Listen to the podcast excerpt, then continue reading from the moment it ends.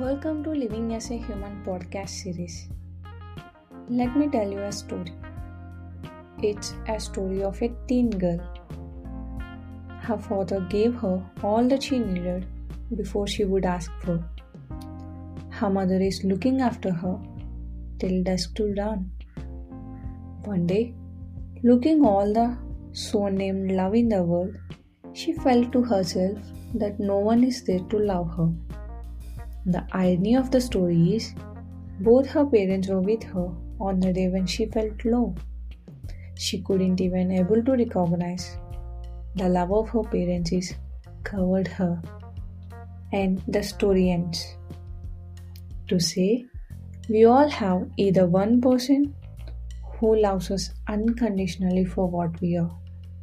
In her case, it's her parents. For us, that person can be a friend, colleague, lecturer, or some ex person we met. Every one of us are loved. Closing ears to this truth and covering our eyes to not see that person's love, we are running in a treadmill. To make the world a living place for love, love others as you love yourself.